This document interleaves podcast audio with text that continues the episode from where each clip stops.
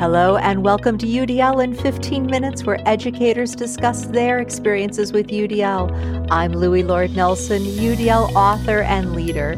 Today I'm talking with Lizzie Fortin, who is a former high school art educator who is now an instructional coach with the Worcester Public Schools. Today, Lizzie is going to share how she provides coaching on UDL and Radical Love and what that looks like. Hi, Lizzie, how are you? Doing as well as can be in these current times. How are you doing? Oh, I'm good. Thank you. I am good. So, can you share a little bit about Worcester Public Schools? Sure. Worcester is a district that is in Massachusetts. It is considered large there, but in certainly in comparison to districts around the country, it's much smaller. It's an urban district that's filled with immigrants from across the world, we are an inclusive school district where we have a range of students that have disabilities and other special needs, and they are included in all of our schools. Wonderful. Perfect. So, also, can you tell us about your teaching background? Certainly. I began teaching about 15 years ago, and when I started teaching, I was teaching elementary art. And then um, nine years in, so which is about six years ago now, I started teaching high school art at North High School and then two years ago, in the middle of the school year, I moved into an instructional coaching role, in which I totally love. That's awesome. So, did they post the position and you went to go through interviews, or was it somebody came to you and said, Hey, do you want to try this? How did that work? So, I've been thinking about making a move. I wasn't really sure what my move was going to be. And so, it was something that I was thinking in like a five year plan. And then one day, my principal, who was new to the building, showed up in my classroom while I was teaching and said, Hey, I'm thinking about getting another coach in the building. And I said, That's a fantastic idea. And then about an hour later, she came back and said, Hey, I think I want you to be the coach. And I said, Oh, I need to, I, oh, oh. And I was, I was, I was totally surprised at that. So I did half a school year in that position and then I had to apply to the position. So we went through the rigorous application process. I got the position. And so now I've been in the position for two years, which is, you know, an interesting amount of time because it's mid year. So I've been two years and two months now. And I bet it's been incredibly different to do instructional coaching during the time of COVID. It is. It's. It's. I think as challenging, or I would. I would not going to compare it to teaching because I think teaching is probably the most challenging thing right now on the planet in COVID. But it is incredibly challenging because so many of my conversations and so much of my work happens face to face, and so much of the work happens in sort of like in between quiet conversations or like in the hallways of like, hey, how did that go? Or stopping by a classroom just to see how teachers are doing with instructional strategies or SEL things or checking in with kids. And so really having to adapt my practice to these COVID times has been challenging, but yeah. really rewarding because I think I've been way more intentional in my work this year than I've been in previous years. Yeah, yeah. Well, I asked that because I feel like it weaves right into the next question that I wanted to ask. And this is just kind of diving into this big thing that we're going to talk about. But you talk about translating the guidelines into a coaching language and then how to live the guidelines as a coach rather than just supporting the implementation of the guidelines. So, can you talk more about that? Yeah, so I felt like when I was in the classroom, I could live and be the UDL guidelines because they're written for educators and they're written to be implemented with learners. And I feel like they're written to be implemented with that power differential of teacher to student. And I didn't feel initially that the, the guidelines were written as a coach and working with sort of less of a power differential between colleague, as in coach, and teacher. And so trying to look deeper at the guidelines and translate them into my own language of coaching has been the gift of this year of trying to see what does, you know, optimizing individual choice and autonomy look like in a coaching conversation virtually these days. And so how do I live these guidelines that I feel so deeply about rather than just do them. And I don't know if that makes sense, but I want to really imbue these into my being. And so, how can I be the guidelines as a coach rather than just implementing the guidelines in my PD or in the actions that I'm doing? That absolutely makes sense to me. I think we live from the same space. We are both really committed to the framework. And I think that we both are looking for ways that, other than standing in front of people and while we're teaching them about UDL, that we're modeling UDL. So we're giving them examples of what it looks like to recruit their interest as adults and within a professional development atmosphere.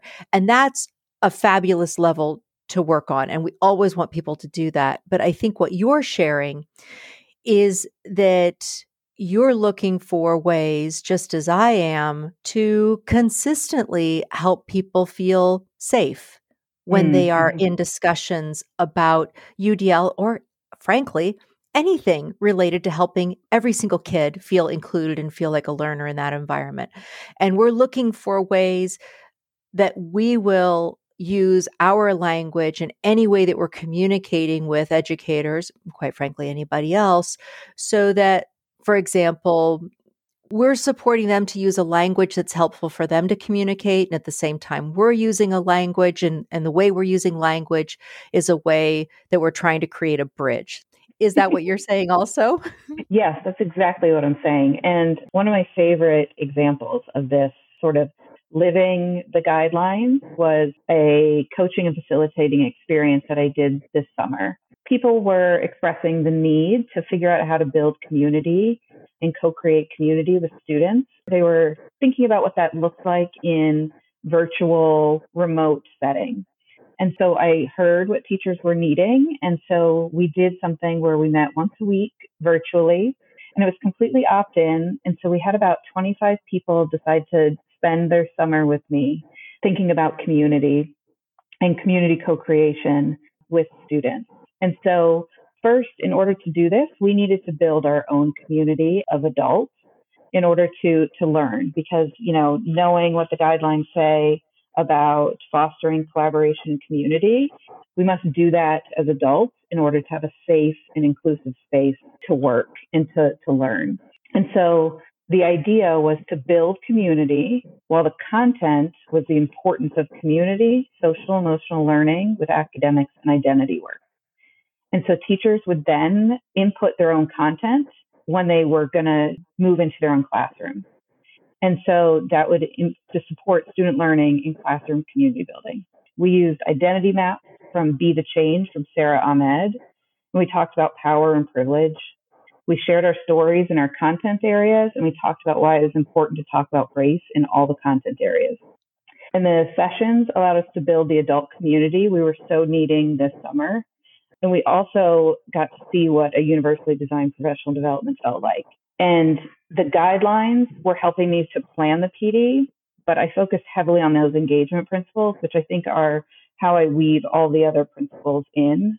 And I focused heavily on minimizing threats and distractions and fostering collaboration and community, as I said. And I feel like these are either skimmed by educators or just used for classroom decoration or group work. And to me, minimizing threats and distractions is one that I've been really thinking about in connection to radical love this year because it means more than like a sticker or a poster. It really means to connect with learners in a time when there's so much non school stress and learners' cognitive load is already filled with stress. We must work, as Zaretta Hammond says, to calm that amygdala. And the only way to do that is to understand one's own identity and positions of power as educators. And I was a huge, huge, huge part of this PD this summer. And it was super successful, which I don't normally brag on sort of the work that I've done, but it was successful. The teachers are still talking about the work that they did and they're doing it with students. And the students are finding much higher engagement with students in the remote setting and finding better connection with families. And they're yeah. grappling with those broader ideas now, such as equity and grading, gatekeeping in courses, and where racism shows up, which is promising in creating a school setting that is welcoming for all students.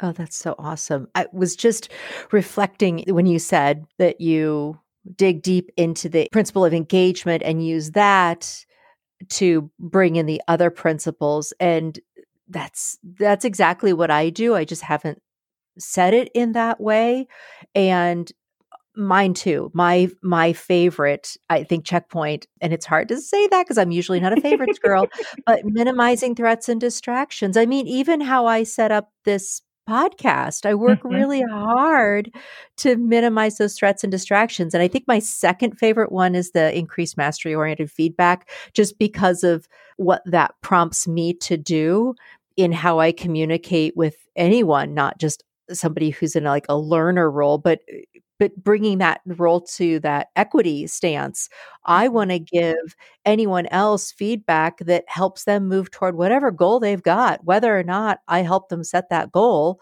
regardless of that i want to help them reach that but they can't get there unless they're feeling like they can. And I've created an environment where those threats and those distractions are minimized. And I think another part of that, which you so hit on, I just love it, feels like you did an entire series on one checkpoint. Like that was your grounding. Yeah. like you you really just to, pulled that not even I won't even say pulled it apart. You instead you blossomed it. So pulling mm-hmm. it apart mm-hmm. makes it sound destruction, right? You grew it. Um, you made it get bigger.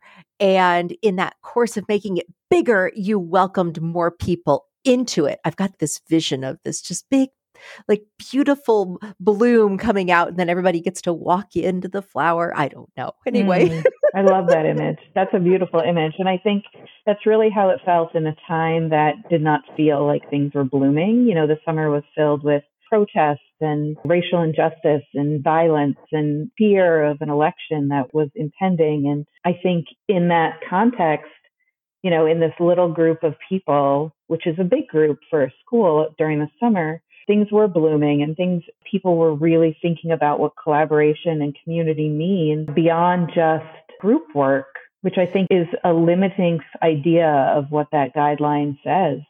That it's beyond just like putting kids into groups randomly and having them work together. It's really the basis, the foundation of any good classroom that you have to have that community in order to do any learning. Right.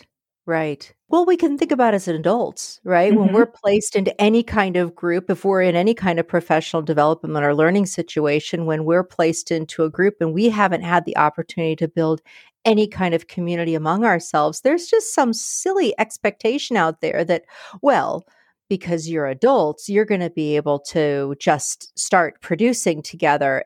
It's the same expectation, false, really bad expectation that we place on kids. And yeah. um, I love, I love that you had that significant emphasis on that piece too. And you really went after that in those workshops. Just wonderful.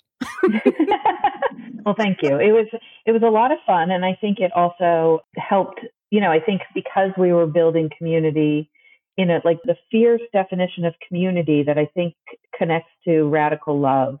That like community isn't just you know, being friends. And you were talking about increased mastery oriented feedback. And all I could hear in your definition of that is accountability. And accountability, not the word that we like so often think about in terms of schooling, which is this scary, horrible testing kind of way. I'm hearing accountability in the way that like a good relationship is that, you know, my best friend holds me accountable to my values and that's what good mastery oriented feedback does. And that's what a good community does. And so that's what this community brought, you know, if at first we were just friends, but then we started to hold each other accountable for these other pieces that are so important. And I think, you know, if I'm just like, I'm just looking at the, the guidelines, that sustaining effort and persistence, that, that section there, it's the hard stuff. It's the hard stuff of what community needs and the hard stuff of what society needs, I think, beyond just what, you know, I think that's, you know, circling back to the beginning of what I want to be in the UDL guidelines. I want to be held accountable for my values. I, you know, if I say that I am, you know, one thing, I want somebody to say, hey, Lizzie, you're not acting that way with kids and with adults in the world, in schools, everywhere. Absolutely. Oh, okay. We could like keep going for yeah, we could talk easily. about this forever. forever, forever. And we have definitely worked up to our 15 minutes plus a little bit beyond, but I'm sure people have just been holding on. I want to thank you so much for this conversation. And I have the feeling we're going to have additional conversations because this workshop provides a lot of fodder for this. But I know people are going to be excited to see the images uh, that you're going to share that I'll have within the photo montage. And if people are curious about this workshop that you created, are you okay with them contacting you about that? They can certainly contact me. It's also, I wrote a blog and shared all of the resources from it on a blog post on my blog, lizziefortin.com. Perfect. Well, we will put that with the other resources for this particular podcast. And I thank you so, so much for this. Thank you so much. Oh, you're so welcome. So, for those listening to this podcast, you can find supplemental materials like an image montage with closed captioning, that montage with audio descriptions, a transcript, and an associated blog at my website, which is the udlapproach.com forward slash podcasts. And finally, if you have a story to share about UDL implementation for UDL in 15 minutes, you can contact me through the udlapproach.com. And thanks to everyone for your work in revolutionizing education through UDL and making it our goal to develop expert learners.